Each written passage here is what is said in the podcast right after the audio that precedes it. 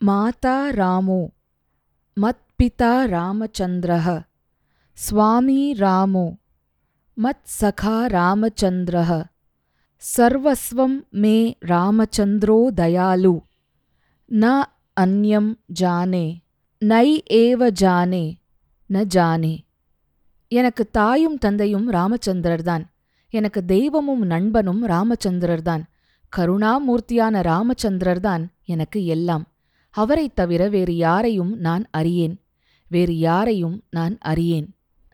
எல்லா குழந்தைங்களுக்கும் என்னோட வணக்கம். நான் உங்க தீபிகா அருண். போன அத்தியாயத்துல ராமர் சீத்தை லக்ஷ்மணன் மூணு பேரும் சுமந்திரர் ஓட்டுன தேர்ல ஏறி காட்டுக்கு புறப்பட்டதை பார்த்தோம். அந்த ரதம் கண் பார்வையை விட்டு மறைஞ்சதும் தசரதரோட அரண்மனையும் அயோத்தி நகரமுமே ஒரு பெரிய துக்கத்துல மூழ்கி போன மாதிரி ஆயிடுத்து. அரண்மனை பெண்கள்லாம் ஓன்னு கதறி அழறாங்க. என்னென்னவோ சொல்லி புலம்புறாங்க. அதையெல்லாம் கேட்டு தசரதருக்கு இன்னமும் உடம்பும் மனசும் பலவீனமாயிடுது. அயோத்தி மக்கள் வீட்ல சமைக்கல சாப்பிடல பிராமணர்கள் வழக்கமா செய்யற ஹோமங்களை செய்யல யானைகளும் பசுக்களும் கூட சாப்பிட்றத நிறுத்திடுச்சான் கண்ணுக்குட்டிகள் கூட தாய் பசுக்கிட்ட பால் குடிக்க போகல. சந்திரனும் நட்சத்திரங்களும் கூட மங்கி போச்சுன்னெல்லாம் வர்ணிக்கிறாரு வால்மீகி முனிவர். ஓடிப்போன தேரோட புழுதி அடங்குற வரைக்கும் அதையே பார்த்துக்கிட்டு நின்ன தசரத ராஜா ராமன் போயே போயாச்சுன்னு தெரிஞ்சதால மயக்கம் போட்டு சாஞ்சிடுறாரு. அவர் ஒரு பக்கம் கௌசல்யையும் இன்னொரு பக்கம் கைகேயியுமா பிடிச்சு தூக்கும்போது அவர் கண்ணை திறந்து கைகேயிய பார்த்து அடி பாவி நீ இனிமே என்ன தொடாத. உன் மூஞ்சிய கூட இனிமே நான் பார்க்க இஷ்டப்படல. நீ இனிமே எனக்கு மனைவி கிடையாது. நம்ம ரெண்டு பேருக்கும் இருக்கிற உறவு அருந்து போச்சு. அப்படின்னு சீறினாரு. உன் புள்ள பரதம் மட்டும் இந்த நாட்டை ஆள்றதுக்கு சந்தோஷமா ஒத்துக்கிட்டான்னா நான் செத்தப்புறம் செய்யற சடங்குல எனக்கு போடுற பிண்டங்கள் எனக்கு வராம போகட்டும் அப்படின்னு வேற சொன்னாரு. கௌசல்யை அவரை தன்னோட அரண்மனைக்கு கூட்டிக்கிட்டு போனா. அங்க போயும் தசரதர் புலம்பிக்கிட்டே தான் இருந்தாரு. ஐயோ சுத்தியும் சேவகிகள் நின்னுகிட்டு சாமரம் வீச சந்தனம் தெளிச்ச பட்டு மெத்தையில சுகமா படுத்து தூங்குற ராமன் இன்னிலிருந்து காட்டுல ஏதோ மரத்தடியில புழுதி படிஞ்ச வெறும் தரையில ஒரு கல்ல தலையணையா வச்சுக்கிட்டு தூங்க வேண்டி வருமே. காட்டுவாசிகளெல்லாம் என் புள்ள ராம அனாதையா சுத்துறத பாப்பாங்களே. சுகமான வாழ்க்கைக்கே பழக்கப்பட்ட சீத்தை காட்டுல கல்லுலையும் முள்ளுலையும் நடப்பாளே. அவளுக்கு காட்டு வாழ்க்கைனா என்னன்னே தெரியாதே. காட்டு மிருகங்கள் பயங்கரமா கர்ஜிக்கும் போது அவளுக்கு கொலை நடங்குமே. பாவி கைகேயி உன் ஆசை நிறைவேறட்டும். நான் ராம இல்லாம உசுர் வாழப் போறதில்ல. நீ ஒரு விதவையா சந்தோஷமா வாழ்ந்துக்க. கௌசல்யா நீ பக்கத்துல தான் இருக்கியா? எனக்கு கண்ணே சரியா தெரியாத மாதிரி இருக்கே. கொஞ்சம் என்கிட்ட வா. அப்படின்னாரு. அவ்வளவுதான். இப்போ கௌசல்யையும் துக்கம் தாங்காம கைகேயிய பத்தி கோவமாவும் கசப்பாவும் வெறுப்பாவும் பலதும் சொல்லி புலம்பி அழ ஆரம்பிச்சா. ஐயோ ராமன் எப்போ திரும்பி வருவான்? எப்போ அவனை நான் கண்ணார பாப்பேன் அப்படின்னெல்லாம் சொல்லி அழுதா. அப்போ நல்ல விவேகமுள்ளவளான சுமித்ரை கௌசல்யை கிட்ட கம்பீரமா தெளிவா பேச ஆரம்பிச்சா. அக்கா எப்பேற்பட்ட குணவானும் மனிதர்ல மாணிக்கமுமான ஒரு புள்ளைய நீ பெற்றிருக்க நீ இப்படி அழுது புலம்புறதால என்ன லாபம்? அவன் தான் அப்பாவோட வாக்கு பொய்யாயிடக்கூடாதுங்கிறதுக்காக தர்மத்தோட பக்கம் உறுதியா நின்னு இந்த சிம்மாசனம் வேண்டான்னு திறந்துட்டு போயிருக்கான். அந்த தர்மம் மரணத்துக்கு அப்புறமும் கூட பலன் தரக்கூடியது. அப்பேற்பட்ட ராமனை நினைச்சு நீ பெருமைப்படணுமே தவிர துக்கப்படக்கூடாது. எல்லா பிராணிகள் மீதும் கருணையுள்ள லக்ஷ்மணன் தன் அண்ணன் கூட போயிருக்கான். அவன் கண்ணுக்கு கண்ணா ராமனை பார்த்துப்பான் சுகபோகத்துக்கு பழகின சீத்தையே காட்டு வாழ்க்கை எவ்வளவு கஷ்டம்னு நல்லாவே தெரிஞ்சு தான் சுய விருப்பத்துல தானே ராமனோட போயிருக்கா? அவ தியாகமும் சும்மாவா? தர்மவானான ராமனுக்கு காட்டுல இயற்கையே சாதகமா அமையும். அவன் கையில எத்தனையோ சக்தி வாய்ந்த அஸ்திரங்கள் இருக்கு. அதனால எந்த ஆபத்து வந்தாலும் அவனால சமாளிக்க முடியும். பதினாலு வருஷங்களை நிமிஷமா தாண்டிட்டு உன் புள்ள உன்கிட்ட வந்து சேருவான். அப்புறம் எல்லாம் உன் இஷ்டப்படி நல்லா நடக்கும். நீ கவலைப்படாத அழாம இருக்கணும். அப்படின்னு அழகா புத்திமதி சொன்னான் அரண்மனையில இந்த மாதிரி சோக காட்சிகள் நடந்துட்டு இருக்கிறப்போ அங்க காட்டை நோக்கி போயிட்டு இருக்கிற தேரோட கூடவே ஏராளமான அயோத்தி மக்கள் ஓடுறாங்க. ராமர் கொஞ்சம் தேரை நிறுத்திட்டு அவங்க கிட்ட அன்போட இப்படி பேசுறாரு. என் அன்பு மக்களே என் மேல நீங்க வச்சிருக்கிற அன்பையும் மரியாதையையும் பார்க்கும்போது எனக்கு ரொம்பவே நெகிழ்ச்சியா இருக்கு. ஆனாலும் நீங்க எல்லாரும் திரும்பி போகணும். என்கிட்ட காட்டின அதே அன்பை நீங்க இனிமே பரதன் கிட்ட காட்டணும். பரதன் ரொம்பவும் நல்ல குணவான். அவன்கிட்ட வீரமும் ஒழுக்கமும் உண்டு. அவன் உங்களுக்கு ஏத்த நல்ல ராஜாவா இருப்பான். நீங்க உண்மையிலேயே என்னை திருப்திப்படுத்தணும்னு நினைச்சீங்கன்னா என்ன பிரிஞ்ச துக்கத்துல தசரத மகாராஜாவுக்கு ஒன்னும் ஆயிடாம நீங்க எல்லாம் பாத்துக்கணும். ராமர் பேச பேச அந்த ஜனங்களுக்கோ ராமனை விட்டு பிரியக்கூடாதுங்கிற உறுதி இன்னும் ஜாஸ்தியாத்தான் ஆச்சு. ராமரை துரத்திக்கிட்டு ஓடி வந்த கூட்டத்துல எத்தனையோ வயசான பிராமணர்களும் கூட இருந்தாங்க. பாவம் அவங்களுக்கெல்லாம் மூச்சு இறைக்குது தேரோட வேகத்துக்கு ஓட முடியாம மெதுவா ஓடி வராங்க. அவங்க உணர்ச்சி வேகத்துல ஹே குதிரைகளே இவ்வளவு வேகமா தேரை இழுத்துக்கிட்டு போகாதீங்கோ.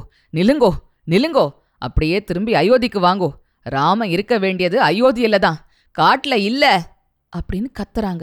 அதெல்லாம் காதுல விழுந்ததும் ராமருக்கு தாளல. வயதாகி போன அந்த பிராமணர்கள் இப்படி மூச்சிறைக்க வர்றத பார்க்க அவருக்கு மனசுல வேதனை தாங்க முடியல. அவர் தேர்ல இருந்து கீழே இறங்குறாரு. லக்ஷ்மணனும் இறங்கிட்டான். ரெண்டு பேரும் இப்போ நடந்தே போக ஆரம்பிச்சிட்டாங்க. ராமர் காட்டை நோக்கித்தான் நடக்கிறாருன்னு தெரிஞ்சதும் அந்த பிராமணர்கள் ராமா எங்க பிராமண சமுதாயமே உன் பின்னாடி தான் வருது. எங்க தர்மப்படி ஹோமங்கள் செய்யறதுக்கான சமித்துகள் விறகுகள்லாம் முதுகுல சுமந்துண்டு எங்க மனுஷாள் எல்லாரும் வந்துன்ருக்கா. நாங்க வாஜபேய யாகம் பண்ணும்போது எங்களுக்கு தலைக்கு மேல நிழல் தரதுக்கு விதானம் கிடைச்சுது. அதையும் தூக்கிண்டு சில பேர் வந்துன்ருக்கா. அதை உபயோகிச்சு நீங்க காட்டுல தலைக்கு மேல ஒரு கூரை உண்டாக்கிண்டு அதுல தங்கிக்கலாம். நாங்க படிச்ச வேதம் எங்க கூடவே எங்க ஹிருதயத்துல இருக்கு. அதுதான் எங்களுக்கு சொத்து.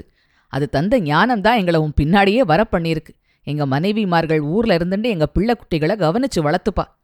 அப்படின்னு சொன்னாலும் அவங்க தொடர்ந்து ஆனாலும் ராமா நீ எங்களுக்காகவாவது நாட்டுக்கு திரும்பி வரணும்னு தான் பிரார்த்திச்சுக்கிறோம். காரணம் என்னன்னா எங்களில் பல பேரும் ஏற்கனவே சில யாகங்கள் ஹோமங்களை பண்ணின்னு இருக்கோம் அதையெல்லாம் அப்படியே விட்டுட்டு ஓடி வந்துட்டோம். அதையெல்லாம் கிரமமா செஞ்சு முடிக்கிறது தான் தேசத்துக்கு நல்லது. அதனால நாட்டுக்கு திரும்பி வந்துடுங்கோ அப்படின்னு சொன்னாங்க. இப்படி பேசிக்கிட்டே நடந்ததுல மாலை நேரம் வந்தாச்சு.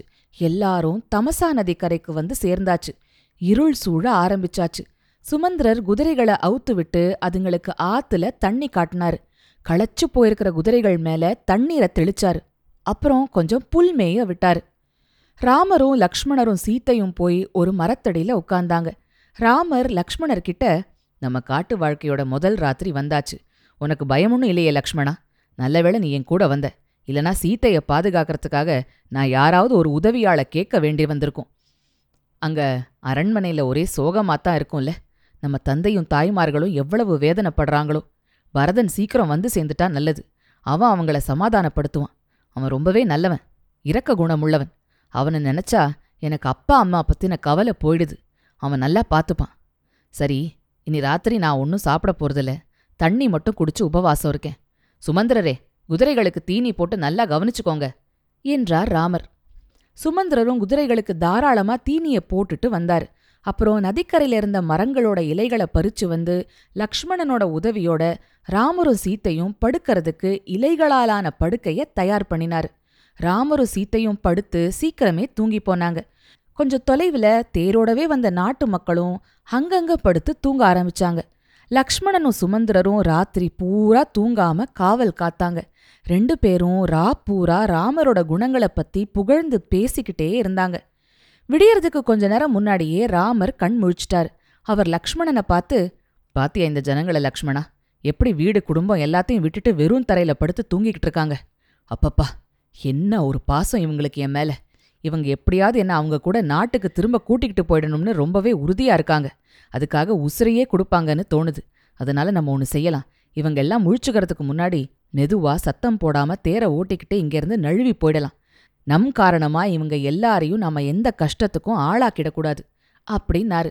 நீங்க சொல்றது ரொம்ப சரி அண்ணா அப்படின்னாரு லக்ஷ்மணர். உடனே ராமர் சுமந்திரர்கிட்ட சுமந்திரரே உடனே தேர பூட்டுங்க. மக்கள் விழிச்சுக்கிறதுக்கு முன்னாடி நாம கிளம்பி ஆகணும் அப்படின்னாரு. சுமந்திரரும் தேர்ல குதிரைகளை பூட்டி எல்லா சாமான்களையும் ஏத்துனாரு. ராமர் லக்ஷ்மணர் சீத்தை மூணு பேரும் ஏறினதும் அதிகம் நீரோட்டமோ ஆழமோ இல்லாத தாமசா நதியில தேரை இறக்கி ஆத்த கடந்து மறுக்கரைக்கு போனாங்க.